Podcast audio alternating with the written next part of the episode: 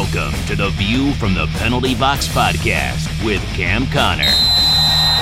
Classic hockey stories from one of hockey's toughest enforcers.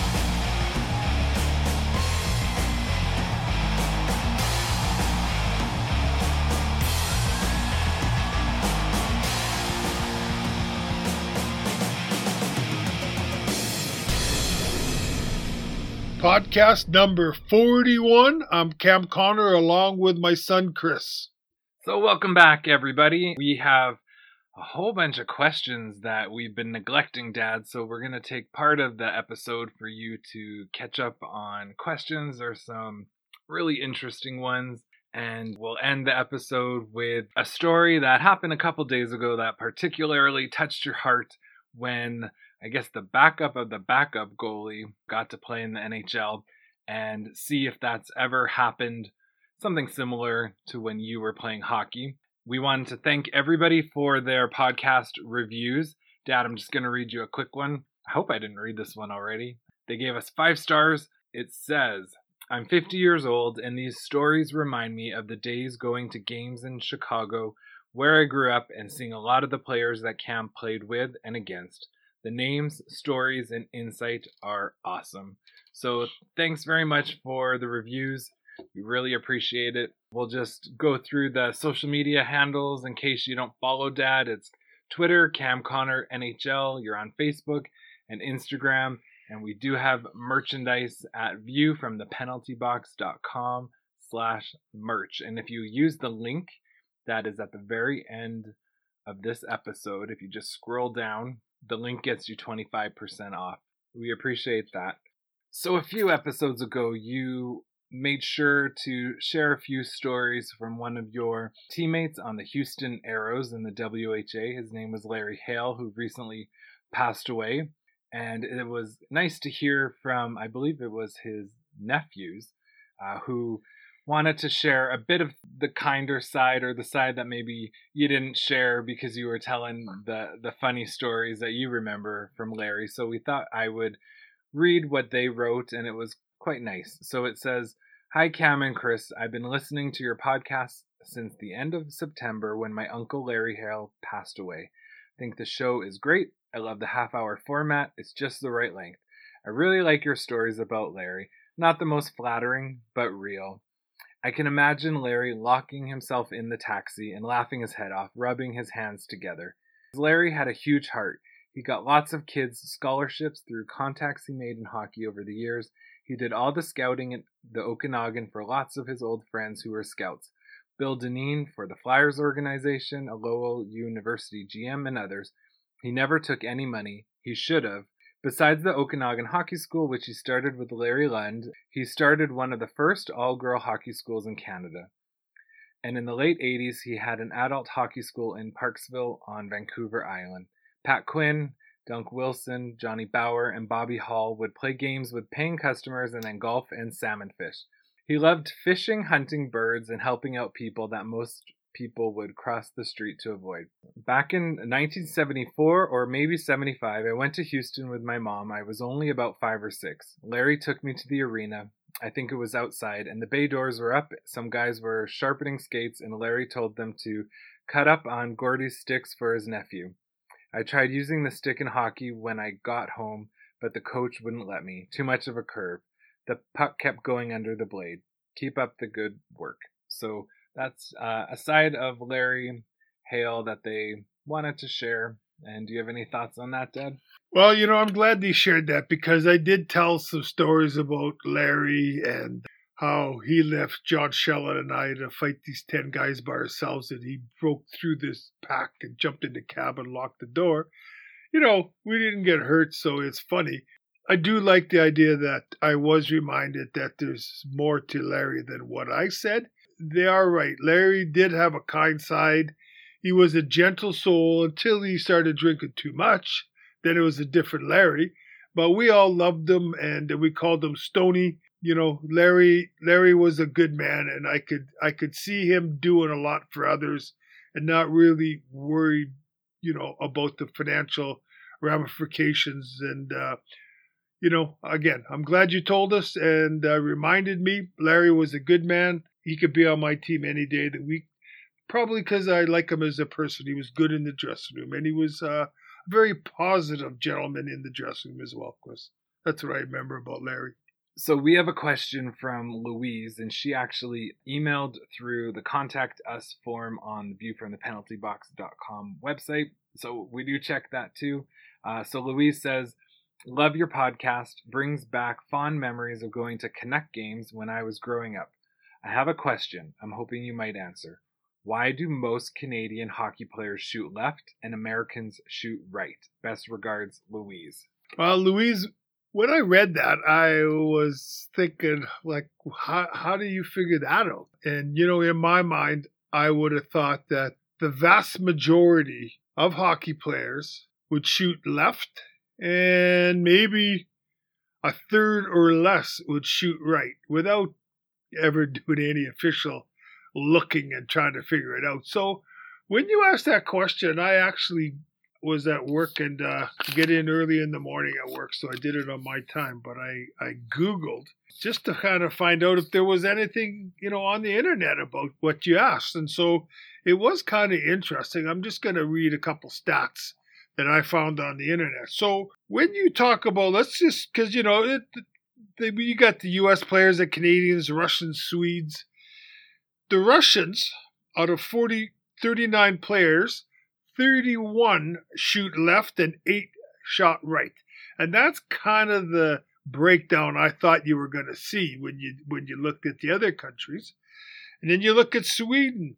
71 players in the NHL sh- shoot left. That's 71 shoot left, 27 shoot right. So that's kind of again dominating from the from the shooting left side.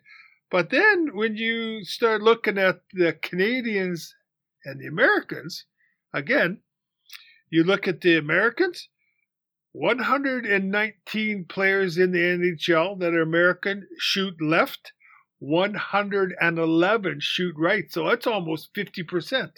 I would have called bullshit on that if somebody would have told me. I said, no way. But the stats are the stats.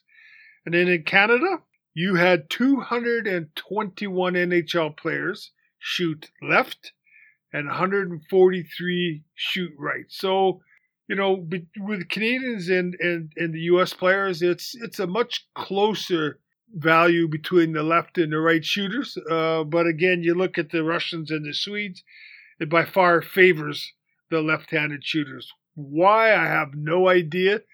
Sometimes when a few of us talk about it, well, why did you shoot right or why did you learn to shoot left? And some of them would say, well, you know, growing up we only had a right-handed stick in the house, so I had to learn to shoot from the right. I don't I don't really know why other than uh, I guess you pick up a stick and you, and it's like throwing a baseball maybe. You know, you you start throwing with your left and you don't know why, or you start throwing with your right, you don't know why, and then you just carry it on. So, anyways, good question. And now I realize it's it's uh it's a lot closer to the same amount shooting left and right in Canada in North America. So we have an email from Kyle. Before I read this, I want to say how much we do appreciate when you take the time to send an email at viewfromthepenaltybox at gmail.com. So Kyle writes, Hey guys, love the show. Talked to my dad about the show as he was a huge fan in your day. He said one word that describes Cam on the ice was menacing. Really enjoy the old stories of when there were no rules. Was up in Flin Flon a few weeks ago and watched a game with my son. Got a chance to walk around and found these two great pictures. Did the fans throw a moose leg on the ice after a win when you played? Keep up the great work and then he attached some photos from back in your day that are displayed in Flin Flon. But did they throw a moose leg on the ice? You know, I actually, I actually forgot all about that.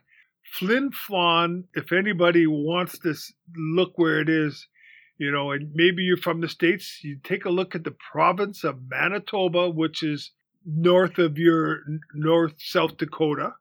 And then you'll see the town, the city of Winnipeg and it's a nine hour bus ride up to Flin Flon. And uh, Flin Flon is a mining town, and it's a tough little mining town. And back then, when I played hockey there, the population was 10,000. I think it's a lot less now, because the mine, which was called the Hudson Bay Mining and Smelting Company, has closed the door, to my understanding. So there'd be a lot less reason to stay in Flin Flon if you don't have a job. So it, it was pretty wild, and you had all sorts of characters coming to the game. And uh, there was one gentleman who, after every game that we won, I don't know if they gave it back to, but he'd throw a moose leg. I mean, an actual leg from a moose. Again, I don't think that uh, they must have kept giving it back to the guy because how many moose would you need it by the end of the year? Right, to keep throwing legs on the ice. So, yep, that was true. I forgot all about that. This fella's father said, you know, in Flin Flon I was menacing. That probably was right because I was a tough kid, you know, and I'm, I've talked in other podcasts about myself and my best buddy Lee Roddy Piper and our scrapping we did as a kid growing up in the streets. So you kind of just carried it over into hockey. And when I was named captain of Flin Flon, I just, and I've said it before, I just felt that with this coach giving me that responsibility to be captain, to be a leader, I took that serious. And on the ice, it was really rough hockey back in those days. But if you pushed anybody in my team around, I didn't know if I could, you know, fight on the ice, but I was willing to try. So I would jump in there every time I was on the ice and somebody was pushing somebody else around. I don't know why I had to get in between them and I would fight that guy. So, you know, at the end of the year, I guess uh, maybe I was menacing because I'd go after whoever I had to go after. You know, the longer you play the game, like they don't run out of tough guys. And I know playing pro, you know, you might uh, be aggressive with some teams, and then they say to you, "You're you're going to." Coach would tell you. The other coach, the other team said, you're going to get a next game. And what do they do? They bring up from their farm teams a bunch of their fighters. And so the whole game, you got to be watching for these guys coming off the bench, and you know they're there to fight you. So it's not a fun job. I would rather have been the guy that scored all the goals, had a lot of bargaining power when it come time to renegotiate. But, you know, I was always willing to fight, and unfortunately, sometimes that overtakes any talent you might have, and the coaches tend to just label you as being aggressive, and somebody else can score the goals. So, so this is a easy question for you, but Brian sent in. I just started listening to the podcast. Great work, guys. I've been searching everywhere to find out who the other player was that played with Mr. Hockey and the Great One. Please, can you save me a lot of hair pulling and whiskey drinking and throwing chairs around and tell me who the other player was? Keep up the great work. Thanks, Brian. And you do mention it on another episode, but I think it's one of our first. So you are one of the people that played with Gordie Howe and Wayne Gretzky, and who is the other person? Well, the other person was a was a defenseman that played in the Houston organization. He was uh you know, I was like 24, 25 there, and he was 36, 37, I think. And his name was Paul that's right, not Paul, but Poul Popiel. He ended up uh, on the Oilers farm team, and there was some defenseman hurt, and so they actually brought him up for just a very few games. I don't even know if he got to play. But so by coming up with the Oilers, then uh, he's the other gentleman that shares that distinction of having to play with Wayne Gretzky and Gordie Howe, the great Gordie Howe you know, timing is everything in life. And so Poul Popiel, when he got brought up, it was the same time for team pitcher. So he's in the team pitcher, even though he was only here for a couple games. And having said that, I'm not in the team pitcher. For which team? This is for the Edmonton Oilers team pitcher. And uh, the reason was is because I had cracked my kneecap and I wasn't being able to play. But the trainer, they're not as good as you know trainers are today and the trainer we had, he said, "Oh, you've just got a bruised knee," and so they kept me off the night off the ice, and I had water on my knee, and they had me lifting weights with my legs, and so all I was doing is separating the crack in my kneecap. And after about three or four days of this, my wife Sherilyn just said, "You know, your knee's not getting any better. You better go for an X-ray." The trainers didn't suggest an X-ray because he said there's nothing wrong with you. So it was team pitcher day and uh, I didn't skate for practice. But when they come off the ice, I put my gear on. I was the first guy out there for individual photo. So you just skate on the ice by yourself and you stand there and they, you know, you bend over with your stick on the ice and they took some photos and then I went off the ice. They still had another 22, 23 guys to take pictures of. And I just said, you know what? I don't care if I'm in the Oilers picture because I'm not going to ever live here. And so I think I'm probably the only pro athlete that didn't care if they're in the team picture. And I regret it now, now that I've lived in Edmonton for 30 years. So whenever I go to the arena and they got the first year Oilers up there, I'm no longer in the picture, even though I was here. So I regret that. Like I said, after the individual shots, I took off, and then, you know, an hour or two later, they did the team photos. And so if I could move the clock back, number one, I'd never gone to the World Hockey. I would have gone right to the NHL. And number two, I would have stayed for my Oilers picture. And this will be the last question that we answer. It's from Joshua, and it says, Cam, I see that you played on the Nighthawks with Mark Wells. Do you have any stories about him? Have you interacted with any other players from the 1980 USA hockey team? Did you watch Canada's 6 4 loss to the USSR at the 1980 Olympics? What was it like to see Canada hockey protest the 72 and 76 games? Thank you for all your stories. Well, Mark Wells, obviously you know Mark Wells or you're a fan of Mark Wells. So when the Americans won the gold medal for the Olympics in 1980, uh, that changed my life. I had I was traded by the Oilers to the Rangers. I finished the year off. I broke my hand in a fight, so I missed a lot of the playoffs. And then the season starts the next year, and they got rid of the coach Fred Shero, and they brought in uh, Herb Brooks, who coached the 1980 gold medal Olympic team, and his general manager was a guy named Craig Patrick. Well, Craig wanted to bring all his Olympic athlete players who were small and they were fast. And I don't think he realized, I mean, out of all those players, there was only a couple that really made their mark in the NHL. But the rest, you know, they were quick skaters, but there's a little bit more to it back in my day than being a fast skater. Mark Pavelich played on that team. I played with him in the Ranger organization outstanding hockey player and an outstanding person. Modest. I can't say enough about Mark Pavelich.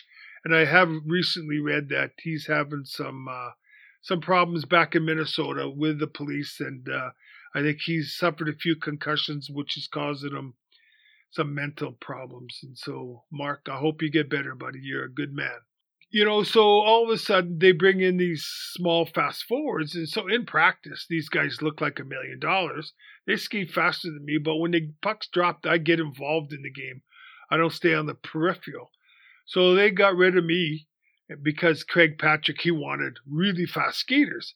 And so the league, the players in the league in the NHL back then, they nicknamed the Rangers the Smurfs. That's why at the end of the season when they were taking on the big tough flyers in the playoffs, they had to bring me up in order to counter the flyers. And it wasn't these big fast, these small fast forwards because they just couldn't take the physical game. So I'm a little bit sour that, you know, Craig Patrick sent me to the farm team, but, you know, that's life and those are the cards I was dealt. Back to Mark Wells. Mark was a good skater just like the rest of the team. He was a down to earth guy. I liked him. He was well liked on the team. I can't think any funny stories or anything out of the ordinary about Mark Wells. But, you know, there was a guy named Bill Baker who was on that team too. Uh, we played with Bill, and he was a, a good, good man. And I think he went on to become a dentist. And um, there was a guy on defense for the Islanders named Morrow. He turned out to be probably the the best all around consistent hockey player from that Olympic team. And there was many that, you know, showed up for half a year or a year and then that was the end of that. But it, it sure changed my life when the US won the gold medal. And as far as, you know, the hockey for Team Canada getting beat by the US, I think you said, Chris, honestly, uh, I'd have to Google it. I wouldn't have missed any of those games, but off the top of my head, I can't even tell you anything about those that series. So, do you want to know what happened to Mark Wells? Yeah. Or do you know? Okay. I don't know. According to Wikipedia, it says following his retirement from hockey, Wells worked as a restaurant manager in Michigan, but sustained a fractured vertebrae while unloading crates. Following 11 hours of surgery, Wells was informed by the doctor that he had a rare degenerative spinal disease. The illness, which affects the discs in the spinal column, forced Wells to retire from work and required multiple surgeries, leaving him bedridden for extended periods and clinically depressed. Wells did, however, manage to suit up for the reunion game with his Miracle on Ice teammates prior to the 2002 Winter Olympics against doctor's orders, playing in one shift and recording a shot on goal. It says that he reluctantly sold his gold medal medallion to a private collector for 40,000. The medal was later auctioned off by the buyer for $310,000. Whoa. And it goes on and on. So uh, it doesn't look like it's that positive. So th- that's what's happening to Mark. I thought I would have a, a better update for you. Well, Chris, seeing how he sold his uh, medal for 40 grand and it went for 300, the Stanley Cup ring that I have on my finger that I was going to give to you, if there's somebody out there that wants to give me six figures for it, email me, please, and you might be missing a ring, Chris. So yesterday you were on uh, not Tom Laidlaw's podcast, but you did Facebook Live with him, and I believe it's also on YouTube. So how did that go? And uh, what was the technical difficulty that you had peering like a ghost? Well, Tom Laidlaw was uh, a hockey player that I played with briefly with the Ranger organization. I got along well with Tom, but I think everybody gets along with Tom. You know, I was saddened when I got sent to the farm team. This is by Craig Patrick. Again, that changed my life. And Tom has reached out to me a couple times and he asked me to be on his podcast. So I called in yesterday. I don't know what happened to the pitcher, but uh, you know, you get Tom on half the screen, colors, Ranger jersey in the background hanging on the wall. And mine, I look like somebody out of the Munsters or I look like Casper the Ghost. It was just like pretty well all white more or less just saw my eyes, and a little bit of my nose, and my teeth. It was like uh, brutal. It's almost worth looking at just to see that picture of me. But I said to Tom, hey, Tom, maybe we ought to postpone this. He goes, oh, no, no, let's do it. So, you know, it is what it is. So, I mean, I'm not in a beauty contest, but uh, Tom did say that he wanted to do it because this way he looks better than me. And Tom, you always look better than me. So it, we didn't need that to happen to me. But uh, yeah, check out Tom's podcasts. Uh, Tom is a pretty entertaining guy. So before you talk about uh, the Zamboni driver making the NHL for a game, you had one story that you mentioned to me in passing, and I said you should mention it on the podcast about one of the players that you played with that got robbed and stripped naked. So why don't you talk about that story? Well, what my son is referring to is when I played for Phoenix Roadrunners, we used to travel into Houston to take on the Houston Aeros.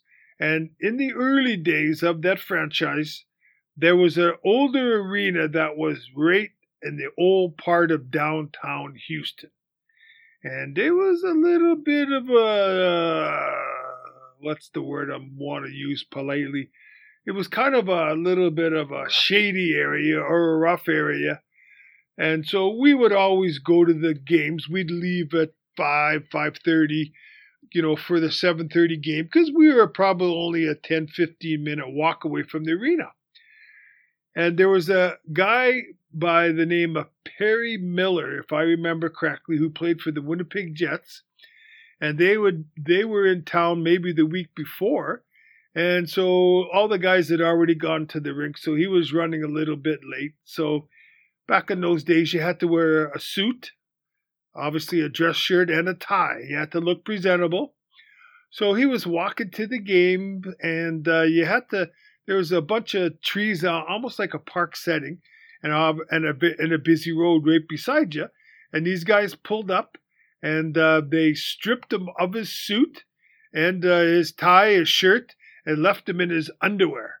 And Perry had to go to the game and convince, you know, the ticket takers that he's one of the one of the Winnipeg Jets hockey players and and I understand it took him a while to talk his way in, but they, they let him in and so I always made sure that after I heard that story about getting stripped down to your underwear, that uh, there was always two or three of us going to the games together, so it wouldn't happen to us. So that's the story. And I also want to say one other thing. In one of my podcasts, I talked about my Phoenix Roadrunner coach, Sandy Hucul. And I won't go into all the stuff that I've already said about him and my opinion about him as a coach and as a person. But one of the things that I said was when, you know, here I am, number five in the NHL draft. You know, he told me before the season even started, before I even started training camp, that he was going to do his best to get me to the farm team. And so I'm thinking, okay, why? Where is this coming from? But where I'm going with this is, so whenever we went into Winnipeg, the first two games that I remember, I'm all excited to go to Winnipeg. I'm playing in the pros. I'm with Phoenix Roadrunners. My mom and dad have got tickets, and my friends have got tickets. I got people that went to school with that have got tickets to see me. I've got relatives that live an hour outside the city that have all come in. I know the newspaper reporters, and I'm excited to play against the Winnipeg Jets. I, I really want to do well. And uh, the first game in there, you know, didn't even get a shift. Not on, not even one shift. Just sat on the bench for the whole game. The next time that we went in, I had pulled a groin muscle on my left groin, and it was killing me. But he wouldn't let me rest it. I had to go to all the practices. Can't miss a game. And so weeks and weeks I was struggling with this bad groin, and they would tape it, and then I screwed up the other, the right groin and I had to tape both legs. And the trainer kept saying, Would you let him take a rest? And he wouldn't, he wouldn't. And so then when our team was going to play in Winnipeg, he told the trainer, now he can rest it so he wouldn't take me on the road trip, right? You know, I said in my previous podcast, if I was a coach, number one, I would never treat anybody, whoever it was, rookie or veteran, back in their own city, I would make sure that they got some power play. Like I would, I would do my best to to give them an opportunity to play. I really would, and I thought that it was phenomenal. There's a gentleman that played for the Oilers. He's been on the farm team for a couple years now, and his name is Tyler Benson, and he is from Edmonton. And they brought him up for the first game in his career playing in the NHL and he's starting, he's at home, and his family and all their friends are there. And what does the coach do? This is a rookie who's never ever played a game in the pro. They put him on the starting lineup. He's on the starting lineup. And this coach gave him an opportunity to shine in front of his family and friends and made it such a positive first game for him that, you know, I'm a big fan of the coach right now just because of what he did for Tyler. Now, sure, you're a pro. I get it. I get it. I get it. But you know what? We're still human. We still have friends. We still have pride. And uh, Mr. Tippett, the coach for the Oilers, my hat's off to you. And I'm sure Tyler Benson appreciated you doing your best to give him the ice time and to actually have him start the game. So, coaches, if you're listening, don't be like that give these guys an opportunity in front of their home folks to do something for themselves. And talk about a small world. My sister, your daughter Jessica, actually taught Tyler in junior high. So she was his homeroom teacher. And she said that he was an honors with distinction kid and really smart, really nice. And she mentioned that he actually came to school on his draft day so that he wouldn't miss any material or miss any work. So I guess that shows uh, his hard work and dedication. So that's interesting. Well, I gotta say, Tyler, you're a better kid than me. Because if I had a, any excuse to get out of school on my draft day, I woulda. You're a better person than me, and uh, obviously you did a little better in school than me too. Way to go! So I hope uh, I'd like to talk about the Zamboni driver a couple nights ago when the Leafs were taking on the Carolina Hurricanes in Toronto both of their goalies because you have your starting goalie and then you have your backup goalie. And the starting goalie got hurt, so you put your backup goalie on. Not very often have I ever seen both goalies get hurt the same game. But the Leafs had a backup goalie for the backup goalie sitting in the stands, and I guess he shows up all the time. And there's been a few times that he's had to get dressed, but you know he's not playing. And so I think his name was Ayres. And so, you know, he's got an awful lot of publicity. He's been on uh, a lot of the shows in the States. He's been on the news all over. And he went in there and uh, he let two goals in, but he stopped eight or nine of them. And, and I think they won six to three. And so when you get a guy who's is a Zamboni driver, and that's nothing wrong with being a Zamboni driver, but he's not a professional goalie.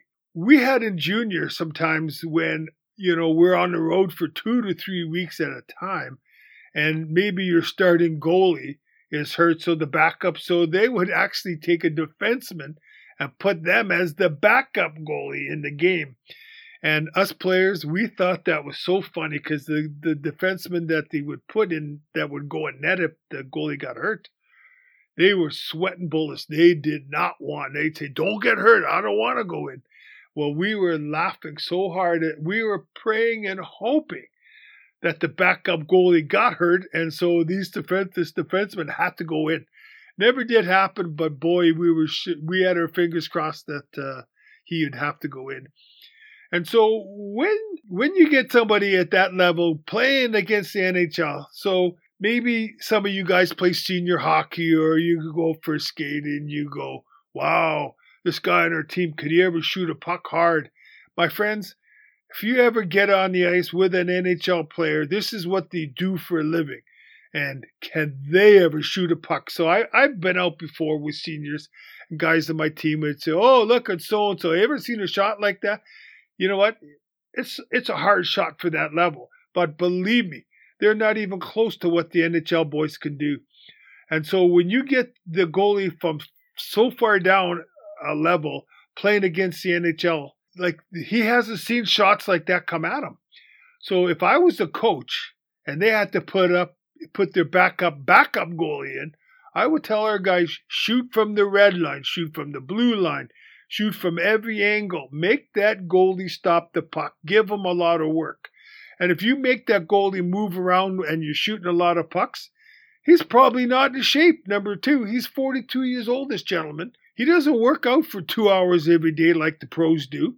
And so you think you can wear him down. So I don't know, and I didn't see the game, but I I would I don't know why that you wouldn't pepper that goalie with shots from every angle, just shooting it as hard as you can, because the reaction time to these pucks coming in, like you, you just can't react quick enough if you have if you're not used to it. So my hats off to you, sir.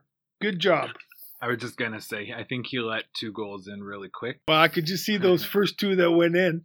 The team members are going, "Oh no, we just got a big lead. Goodbye to that." But the team stepped up, and the goalie stopped what he had to stop, and they got to two points, and uh, they gave him the jersey. And it's also my understanding that Carolina's flying him in and his family, and they're going to present him with something when he gets to Carolina at the next home game. So Dream come true for this guy. This is his 15 minutes of fame. They interviewed his family. They were showing them in front of the TV at home. Beautiful children, wonderful wife and friends. So, congratulations. Okay, well, that was a fun episode. Thanks again, everyone, for your reviews and for listening. And don't forget to send in your questions. Until next time, I'm Chris. And I'm Cam. Thank you.